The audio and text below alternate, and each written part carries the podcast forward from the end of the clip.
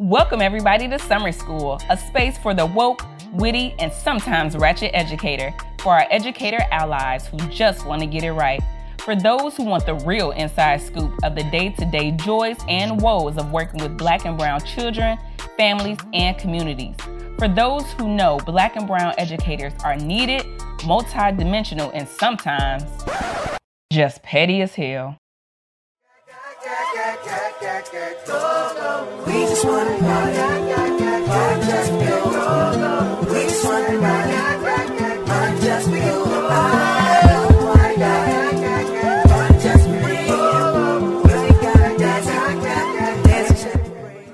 I was in my second year in administration and first year as a principal. I had this amazing opportunity to apply to an organization whose goal is to bring together black and brown educational leaders together not just to learn the hard skills needed to function at the executive level and navigate complex systems, but also joining a vast network of mission driven leaders of color together to understand and support each other's needs. I was so ecstatic about my application. One part of the application is getting approval from your supervisor, allowing you to participate because there were times you needed to be away from your school or from work. Because I knew I was going to apply when the application opened up, I asked my supervisor two months in advance and I got the green light. Fast forward to application time. I submitted the paperwork to my supervisor and just needed him to sign off. Mind you, he is a white male and my direct supervisor is a white female he called me into his office and said, You know, I know that I originally agreed, but on second thought, I think your focus should just be on the school, and everything you need to learn can be from her. At that moment, I knew I needed to be very direct and clear. And I told him straight up I am a black woman. You are a white male. She is a white woman. The level of training and support you can provide can only go so far. And I am in dire need of the guidance and support of this organization to help me be a better leader of color here in your organization. That's when he sat up in his seat and replied that he was not going to sign the paper. And if I still applied, there were going to be consequences to my actions. Hmm, I was crushed. There were already so many micro and macro aggressions that happened to really make me their black puppet. I walked away, cried, and knew in my soul that I could no longer serve there. After a few months of enduring unnecessary hardships because I was a young black leader, I submitted my letter of resignation. As a leader, you never want to create a sense of abandonment to your team or students. But just because I was there physically doesn't mean I was present mentally or emotionally. So I was still abandoning them. My peace and joy was robbed every day. I was doing a disservice to everyone around me.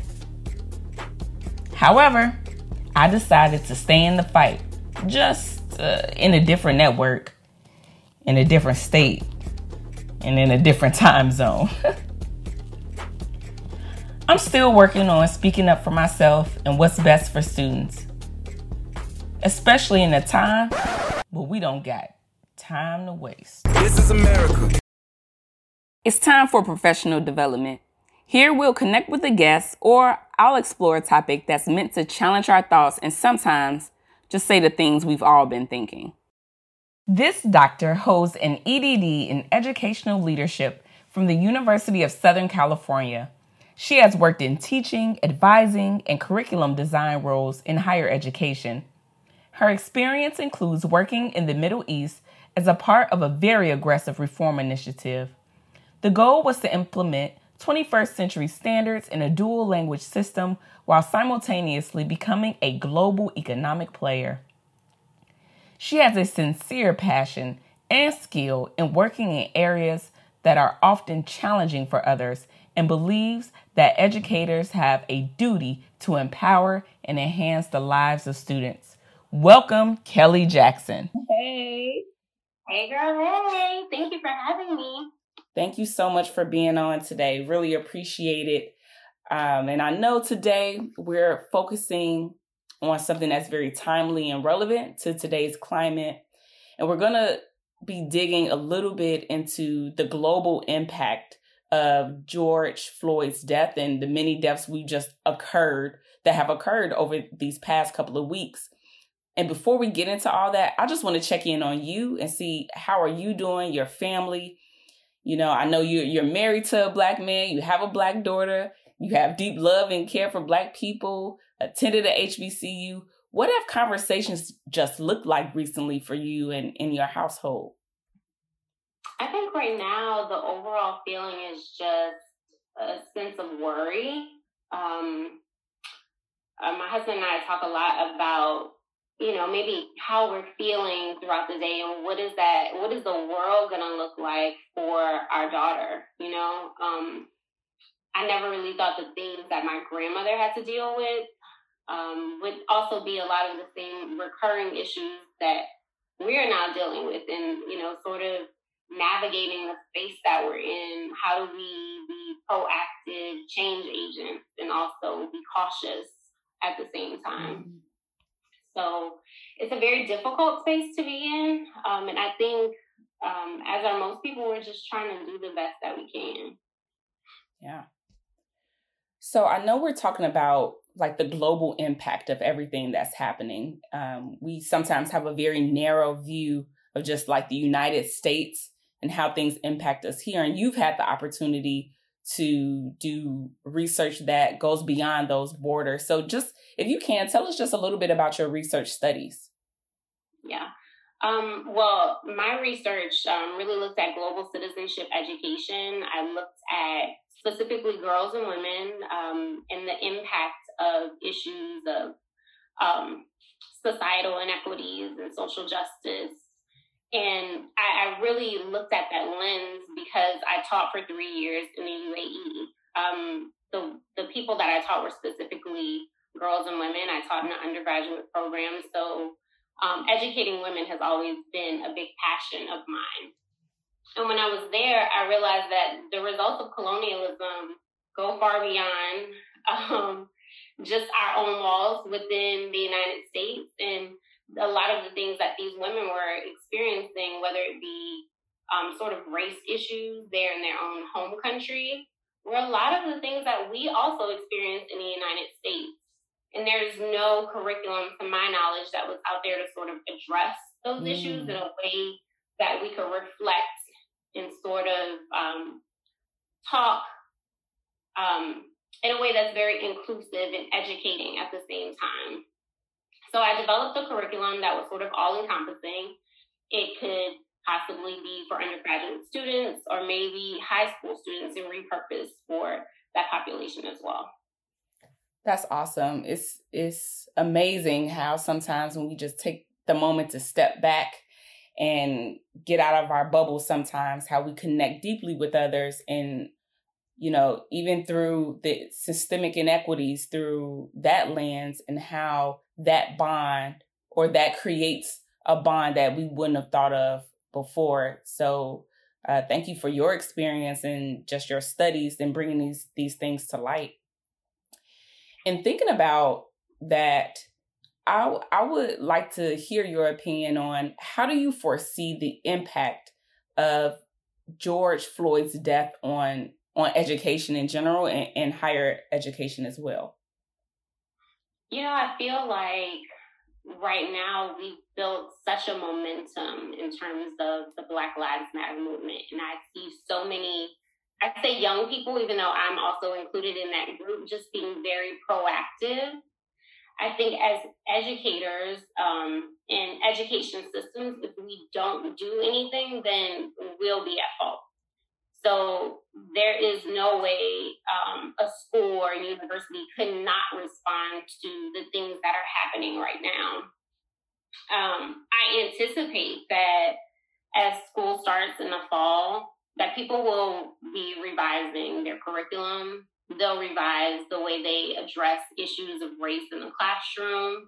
It's going to change the narrative completely. It's going to change how we talk to our students, how we interact with our students, mm-hmm. um, how administrators address the school population. Everything that we've talked about before is now coming to the forefront.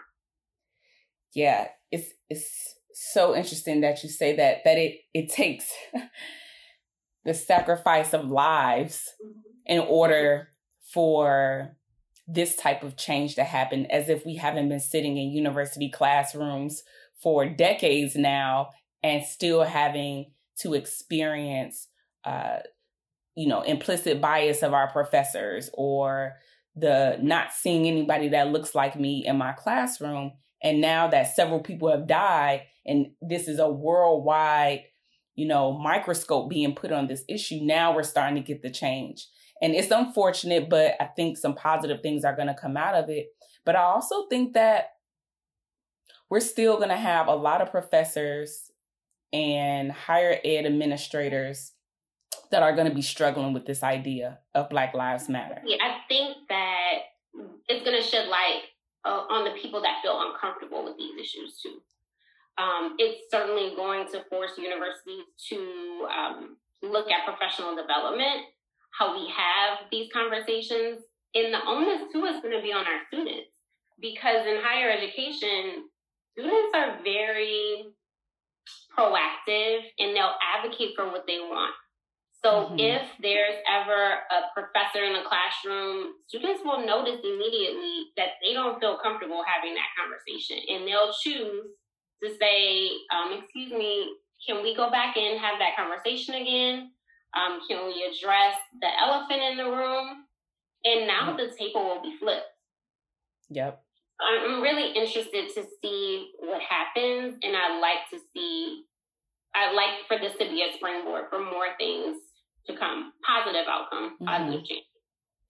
How can education administrators create or open up opportunities to facilitate the very necessary conversations that have to be had um, about this the global issue but really about small issues that may be happening on campus or micro or macro aggressions just the things that may be happening you know in offices and classrooms. How can we start to make this you know quote unquote difficult conversation something that's more more normal in in higher education? You know, part of that, I have so many answers for that question, but the first is creating a safe space, right? Creating a space where students feel like they're they're recognized and that their opinions are valued, but also having people in positions of power that look like them. And all too many times we have administrators, I think you talked about this on another podcast, where you know, you have people that look like us that are in the front lines, your advisors maybe that look just like you, but then the higher up you go in, in administration, you have less women, um, less women of color, men of color. And that perpetuates this political system, um, this racial system where again, um, we're on the front lines, but we can't necessarily um, have the autonomy to make the decisions that would impact our students directly. Yeah. And where, where do we talk about that? Who do we go to with this issue? Like, who brings this up? Because sometimes I might be that one professor in my department and I'm now feeling this burden of I need to speak up. Or, you know, is it the students? It's like, we know it needs to be said and something has to be done but sometimes folks are tired tired of of uh-huh. carrying yeah. it no i understand it and and that's why i think too allyship is so important mm-hmm. um, i have been so proud of my white friends my white colleagues that have said what is it that you need right now hey they're posting list, listings of books uh, listings of Black businesses to support places that I didn't even know about, but they're educating me and they're educating themselves. And, and again, allyship is so important because mm-hmm. now you know, white people are speaking up and they're holding their friends accountable and sort of bring these issues to the table. And I think that is really going to make such a change. Because before we were always the ones saying, hey, um, look, did you check out this book? Or maybe you didn't want to ruffle anyone's feathers before, so you were afraid to say because perhaps you were going to lose your job. Yeah. Um, now other people are are really doing that for us, and I appreciate that so so much. Yeah, I I remember ooh, five years ago, maybe now. It was Freddie Freddie Gray's death, and I was living in in Boston at the time in grad school, and that's where this idea of um, being an ally was first introduced to me. And at first, I was like, "What? What is this? Like, what? What does this look like? Who? Who's supposed to be teaching y'all, educating y'all? What?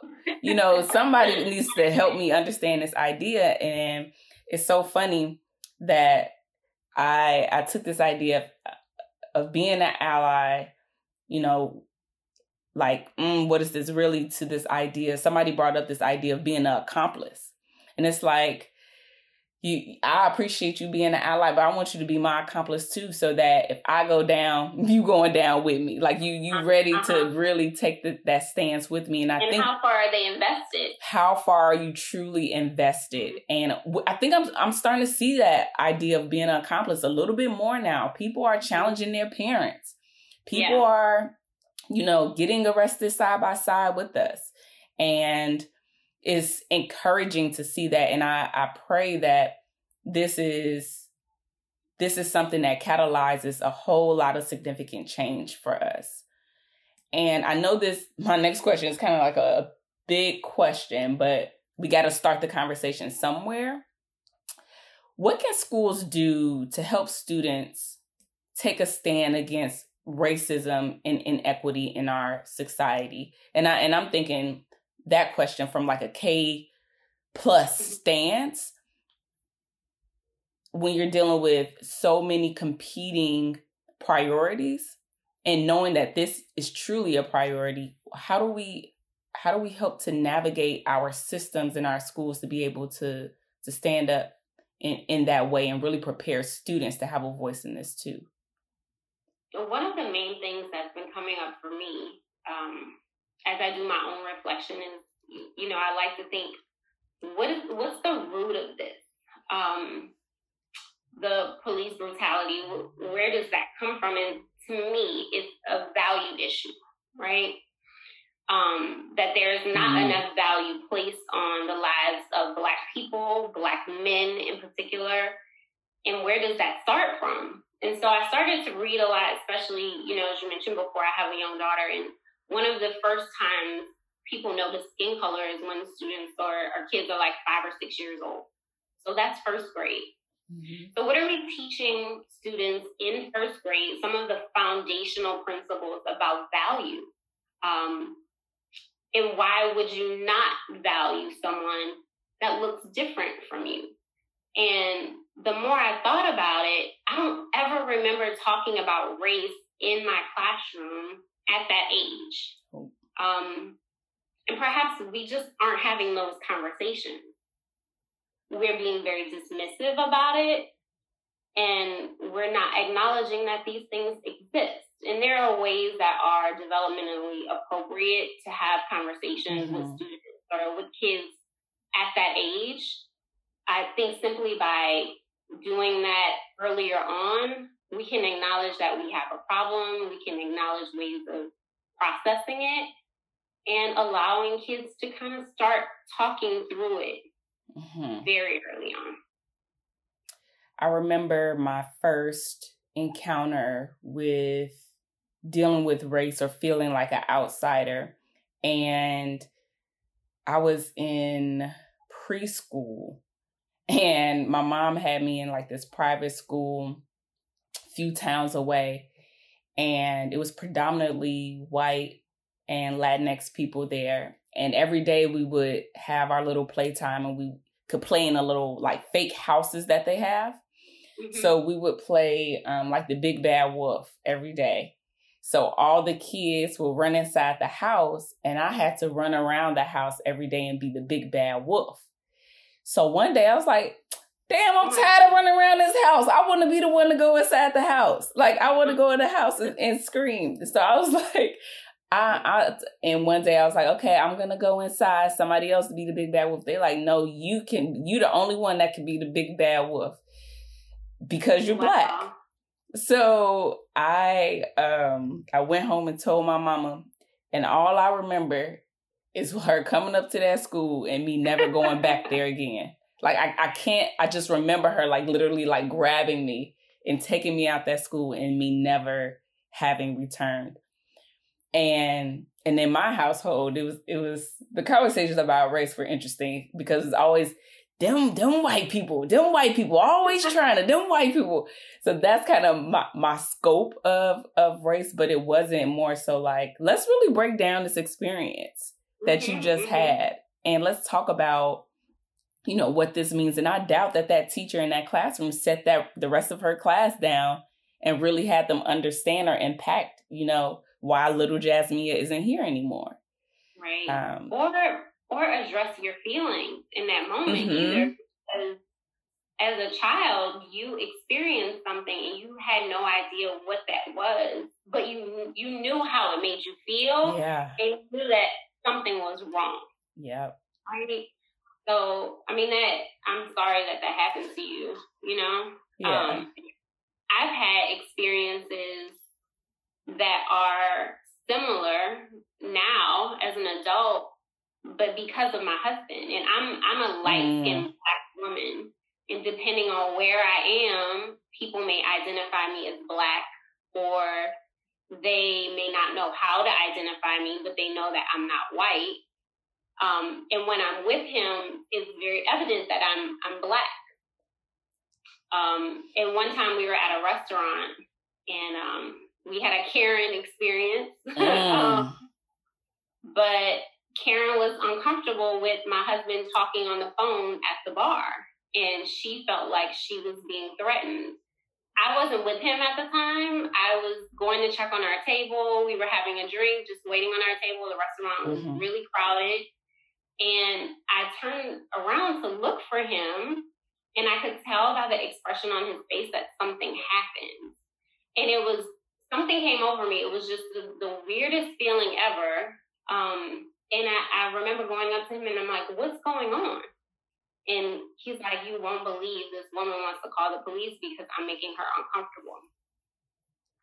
Wow. So things like that, the fact that they happen when you know, you were younger, the fact that they happen now as adults, it, it perpetuates how important it is for us to continue having these conversations and continue to have it to where, you know, people that um, the Karens of the world or whomever, and I hate to continue to use that name, but they're going to get tired of it at some point, you know, and we are going to wear somebody down.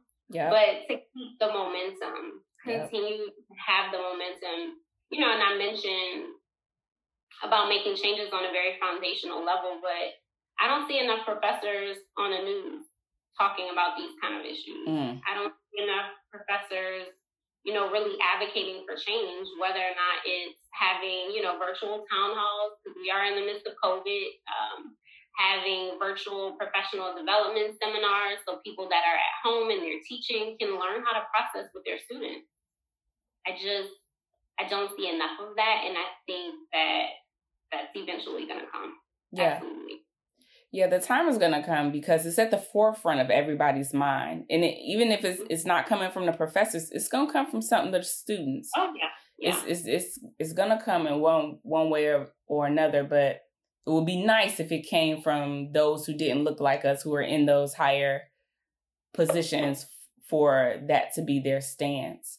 And I know it's so so much politics and BS around how to address it, but it's just like address it. Like this is something that we're all figuring out. This is something that is significantly impacting a large population in our world and it's like you just got to address it it's no more tiptoeing walking on it we can't we can't do that anymore because it hasn't gotten us the change that we need to see and feel. Mm-hmm. Um, I think it's easily um, addressed, and somebody maybe phrased this before, um, and, and, I'm paraphrasing, but sometimes diversity is like the curtains on the windows, right? Like they try to make it all pretty, and maybe they'll add it in a mission statement mm-hmm. and say, we want students to be, you know, globally educated and um, we want to address issues of diversity and inequity and all of these things and they make it sound really nice until something happens and now you have no choice but to say exactly what it is. Mm-hmm. And they hide it underneath statistics or maybe hiring a very nice consultant to come in and, you know, share what the climate of the school is. And then that's it. That's their way of addressing diversity. But this has to be more than just one town hall. You know, it has mm-hmm. to be more than a mission statement. It has to be integrated into the curriculum and not an elective course. Exactly.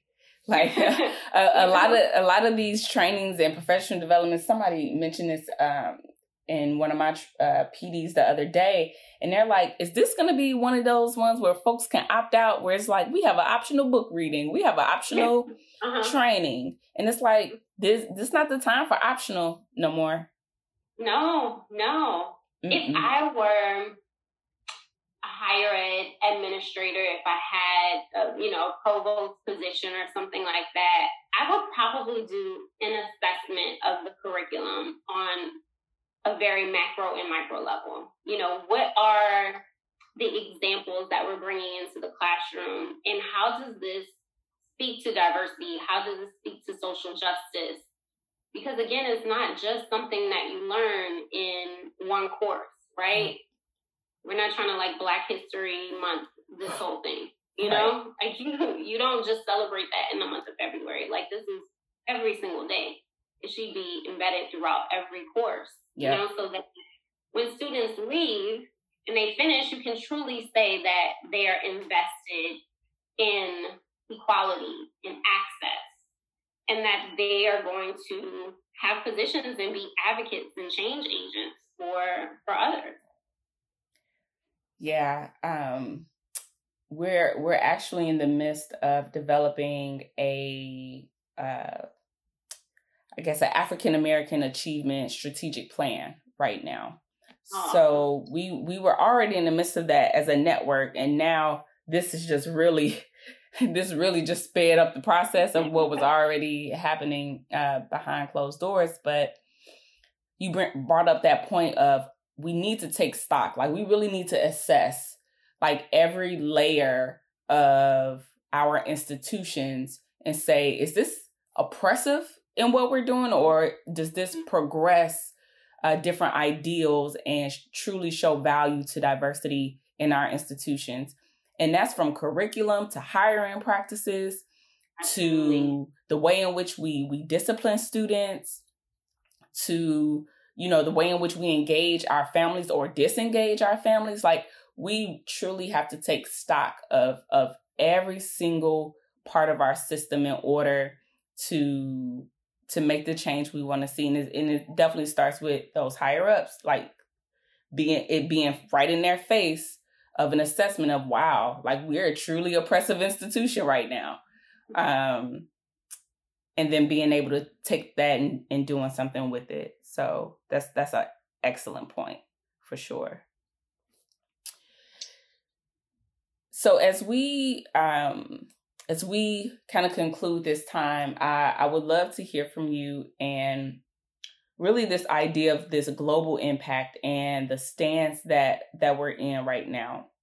For any educator and those that really sit in positions of power and those who are people of color that are sitting in positions of power what is it that you would advise them to do for self and to do for institutions that they're leading in this movement and time right now right now, I think it's important to reevaluate the lens that you teach with. Um, think about your um, pedagogical practices. What are you bringing into the room? Are you engaging in difficult conversations? Are you sort of um, straying away from maybe having those difficult conversations and share resources because there are tons of organizations that are out there to really help strengthen having these conversations in the classroom and making sure that you're bringing your colleagues along with you on that mm-hmm. journey. Mm-hmm.